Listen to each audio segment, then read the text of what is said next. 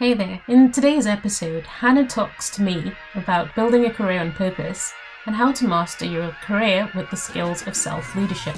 We dive into strategies for being focused, present, and intentional on things that really matter. This is an eye opener. Tune in and let us know what you think. Here's a clip from the episode now. In 2015, when I did my MBA, I read a book called Jugaad Innovation, written by Navi Radjou, about how Indians create low cost solutions like baby incubators and fridges using the most limited of means. So, all of these types of solutions were coming from a place of need. They were solving real problems in the world. And I started to look at what sort of my organizations were doing in terms of innovation. And it felt like they were trying to solve problems for the brand, but not problems for the world. And I thought, this is not what we need to be doing here. Like, it needs to be a real change in how we approach solving problems. My name is Catherine Ann Byam, and I'm your host. What's your purpose, and how does it integrate with sustaining life itself? For some of us, this question is a deep ache that we spend a lifetime trying to find, perhaps shifting direction as we learn and grow from one path to another. For many of us, our children give us a clear definition. Providing for them becomes our reason for being. For others, it's about enjoying the present moment, ever so fleeting and ever so beautiful.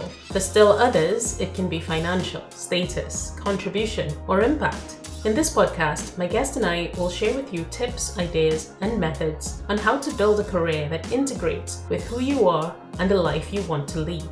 We will explore the social foundation on which to build your transition and an ecological ceiling above which we need not climb so that we live not just for ourselves but for our collective ability to thrive.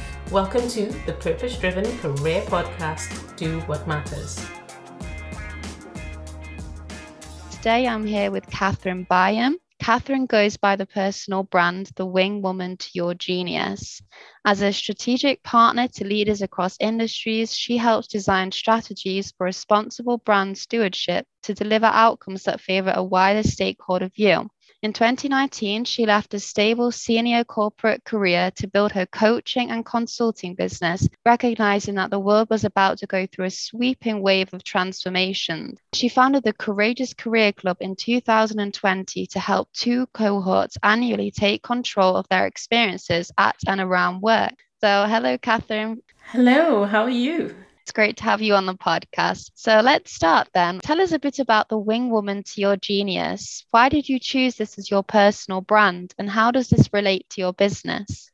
Gosh, uh, this came about sort of back to front, I'd say, because I realized that many of my one to one clients in my leadership coaching work still sort of struggle with admitting that they work with a coach or even that they have someone helping them in behind the scenes, right? And also, I think it's because they kind of like having a reference point that's sort of outside of the traditional organization. So, based on how my clients were treating me, I kind of realized, hey, I'm kind of like the wing woman that you take out for, for drinks, but not exactly the same, right? And I think the last reason is probably because I'm a generalist. So, I became an accountant before I was 20. And over the course of my 20 plus years careers, I've done many different roles across the entire business. So I've done finance, audit, supply chain, capability development, change management, business development innovation, ESG. So I've been pretty useful around business, and people really like sort of generating ideas from someone who's experienced a lot of things. Wow, you've really experienced a lot in your career already. That's amazing. And I would really like such a wing woman on my side. Definitely. In 2020, you created Where Ideas Launch, a sustainable innovation podcast, which is actually ranked number seven in the UK for innovation podcasts and top 5% of all podcasts globally, which is amazing. Congratulations. Thank and it's you. even been ranked in 39 countries, gaining the top spot in five of them. So, what drove you in the direction of sustainable change? It's been quite a journey getting started with that. And I'd say that it probably started way back in 2010, this entire uh, migration, I would say, of my career toward more purpose. And it was because I had my first trip to Africa. So you can't see me on the podcast, but I'm originally from the Caribbean. I have African origins. But for many of us in the Caribbean, it's very hard for us to trace our origins and our family stories because of the history of, of the Caribbean and migration there. And Uganda was the first African country I'd visited. So it was the first time I experienced Africa outside of a textbook and outside of every story that I've ever heard. And I really do think that we're kind of ignorant until we have a lived experience. This is actually how I feel about most things in life. And, and I really appreciate what travel does to sort of open minds. But I met these real people who were sort of hustling to survive from, you know, the fruit vendors in the marketplaces to those making arts and craft in wooden huts to hopefully sell to tourists if the tourist season is good, to those farming with their entire families, right? And you know, in the world we we look upon child labor as the bad thing, but in history, we've always seen this sort of family relationship and community relationship around food and feeding each other. And so I, I've always had, a, I guess, opposing relationship with these ideas that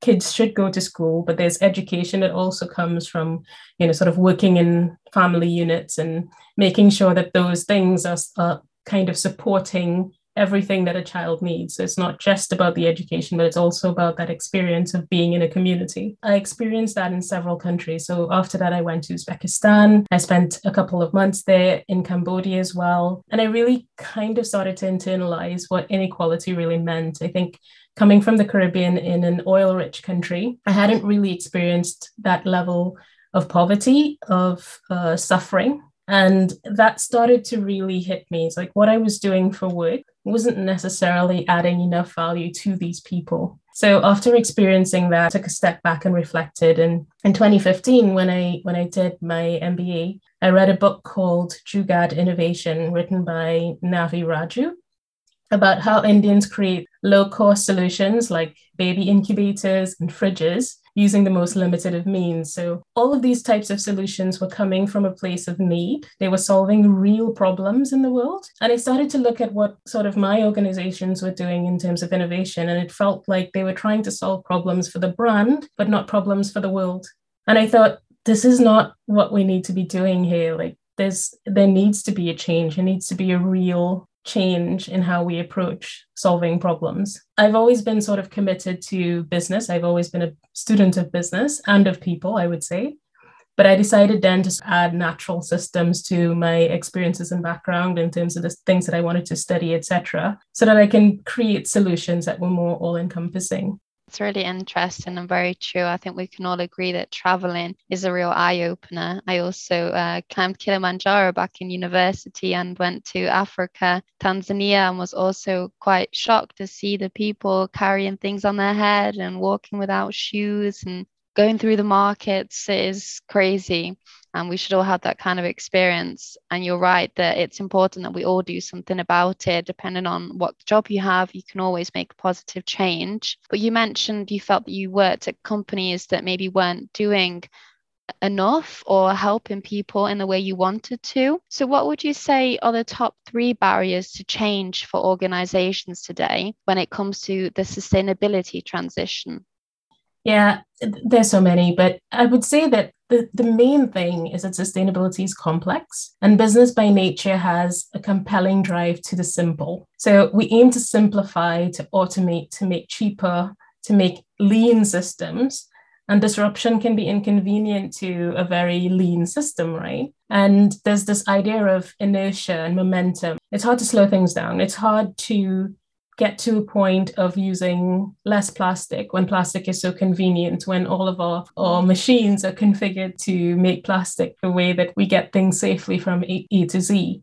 Getting to this point of change takes a huge undertaking, a huge change management undertaking, and potentially some initial losses before we gain again because we have to do that conversion or, or at least a slowdown in our you know returns and the the stock market won't allow us to do that right so that that stock market pressure becomes a real driver for for decision making in many organizations and what you find is that not to be unfair to older boards, but older boards tend to struggle more with making these types of decisions than younger ones. So, what we see today is that startups start today with green solutions in mind, with purpose in mind, and design around that sort of tech first, green first ideas and principles, whereas older organizations are having a harder time to pivot their entire business models to give up on the gains they've made using processes and systems and resources that aren't necessarily used in the most renewable fashion, making that change is hard. The other thing I would say is that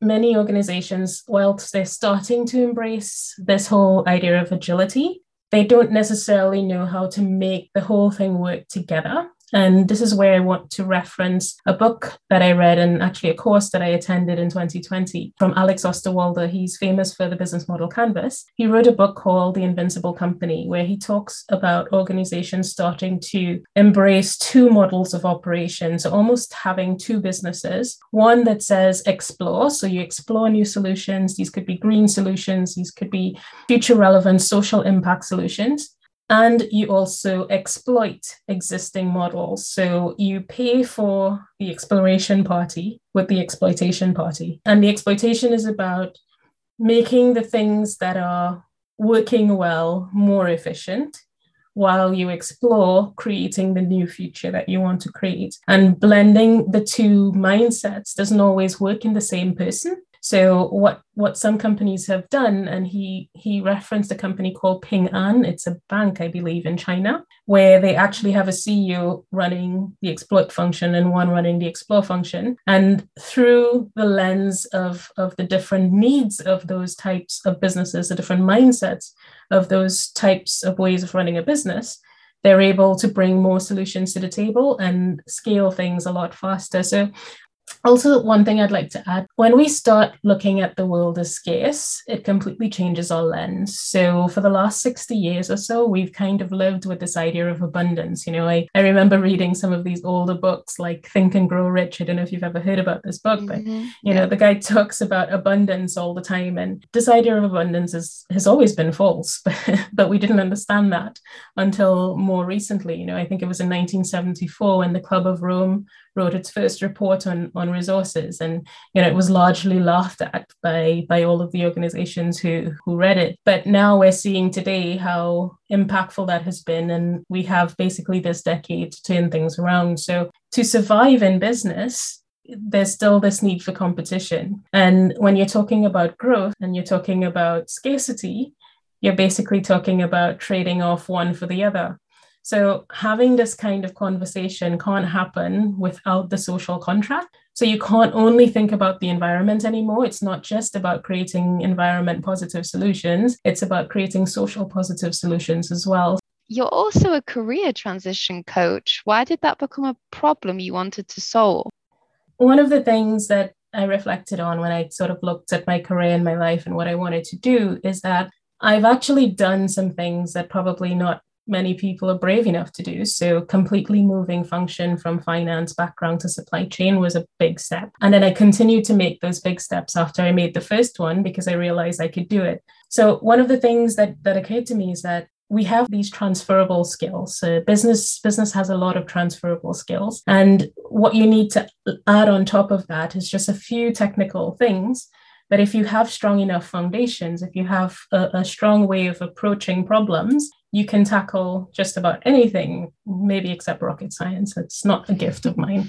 But but I thought I could add something to to people's lives if I can show them that this isn't as hard as it looks. Like if you mm if you feel like you're you're in a career and and you're stuck or you you really wanted to be doing something else i mean a lot of us choose careers because perhaps our goals were different at that time. You know maybe it might might have been a money uh, incentive. Perhaps mm-hmm. it was a purpose incentive but sometimes your life changes. You know maybe you have kids maybe you don't whatever it is you come to a point where you feel like you need to make a change but you're fearful of that change. So i've done a lot of work in terms of codifying how I went about doing these things and what helped me to to get through those moments because I really would like to see more people pivot for purpose. That's something that I'm, I'm really passionate about. Um, and some of the tips I, I could give there is spending that time on looking at who you are but also looking at where you want to be you know? So that five years down the road where do you see yourself? If you if you can see a future where do you see yourself? And it's really about mapping the road from five years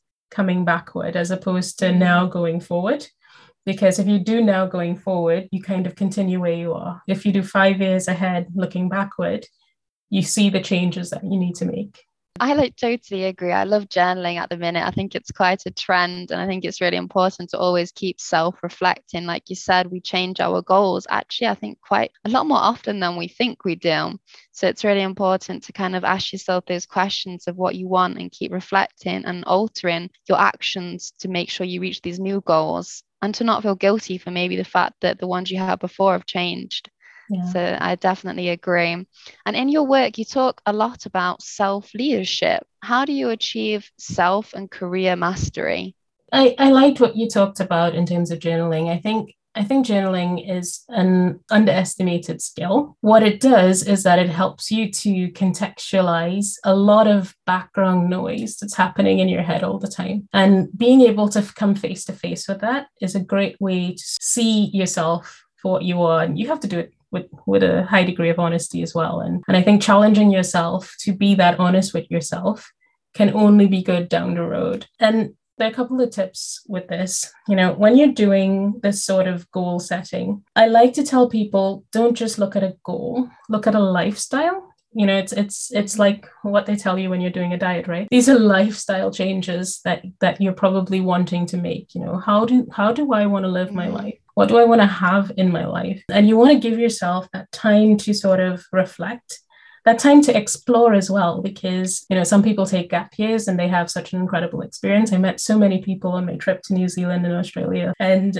so many people were just discovering themselves while you know sleeping in a van in a camper van um, moving from city to city and really starting to find i have this connection to the environment for example this is going to be important for me going forward i, I like the outdoors I, I value people a lot of people come to, to business with this thinking that, well, this is business and this is me. But I'm sure you've heard the saying, how you do anything is how you do everything. If you treat business as separate from yourself, you grow with a conflict. So, this idea of matching purpose to to what you do mm-hmm. every day is always going yeah. to be important. And then and then the other thing I'd like to sort of mention is this idea of conversational leadership. And this is something that we're losing a little bit of. So the pandemic hasn't helped, obviously, because we spend so much time online. Um, yeah. And, you know, like the move toward the metaverse and, you know, creating these sort of online spaces and gaming and stuff. Whilst it's all good and fun and safe, there's an art to conversation that I think we miss in some regard. And I think that there's so much growth that comes from conversation that you you want to make sure that you're encountering different people all the time whether it be you know diversity in terms of age in terms of background in terms of career path in terms of focus. Um, having conversations with people different than yourself will help you to reflect on who you are as well Yes, definitely. I agree. I mean, I started my journey actually in the midst of the pandemic. Um, I just finished university, so I never had any experience really going into an office working with people. And I definitely think since I came back to the office, it really helped to speak to people in real life and have those conversations. And just going back to the first point you made about kind of figuring out who you want to be, it, it resonates with me. I read recently Atomic Habits by James Clear, a and he makes book. a really good point about casting votes for who you want to be. So, say you want to run a marathon, you shouldn't be thinking about that end goal that I want to run and finish that marathon, you have to think, I want to be a runner and not just you want to be, like, I am a runner before you even are it. And I think, yeah, that really resonates with me to think about who you want to be, who you are, and not just the end goal. Absolutely. So, so, how can we infuse more purpose into the work that we do every day, in your opinion? I think start with your why. Uh, that's always going to be important. The why of that piece of work and the why of you in that piece of work. Do things with intention. Uh, I think intention is something that underestimate the power of. We do things sort of on autopilot, but the more intention we put into a task, the less time we'll need for it. And, and I think this is a big part of how we could refocus our efforts, redirect how we interact to make sure that we get the best out of what we're doing. So that's one. The other one would be to look for those employee resource groups that are meaningful to you. So looking for the groups that really resonate with what's important to you will also help you to navigate the space of work and comparing and, and combining work with with a greater long-term purpose so so getting in touch with that would be essential. And then there's what you can do outside of work i'm a big fan of being the same person in in and out of work but i recognize that outside of work we can also have other passions that are completely unrelated. So for those of us who who are artists or musically inclined etc you know they might want to tap into to a space where they can give and share of their talent with people who may appreciate a, a, a different approach a warm embrace, um, you know, something something creative, something funny, because maybe their lives are experienced in a different way. So you can look at how you can volunteer, how you can do community community art projects, even agriculture projects or, or things like this to help your local community to to thrive better. So I'd say it's it's, it's a bit of insight it's a bit of your immediate surroundings that that sort of local environment to you in your workplace and that local environment to you in, in the space that you live. And seeing how you can intentionally interact with each one of those spaces to make it a, a place that you feel like you're making a bigger contribution. I think that's what we all want, right? Yeah, definitely. Now, you mentioned um, being the same person in your business life and your personal life. Do you have any tips on how to do that, but also remain a work life balance? Yeah. One of the, the biggest challenges that I see is is noise in organizations. Since i became an entrepreneur you know like i sometimes go back into into organizations and i see the level of noise that people have to deal with in terms of email traffic or messenger traffic especially working from home right? It's like now the only way to to interact is is sort of through quick messages. Um, you're trying to avoid the meetings but then you end up spending you know a big part of your life in messenger chats. There's a role of boundaries when it comes to managing this sort of life of work, peace of mind for yourself and who you are as a person.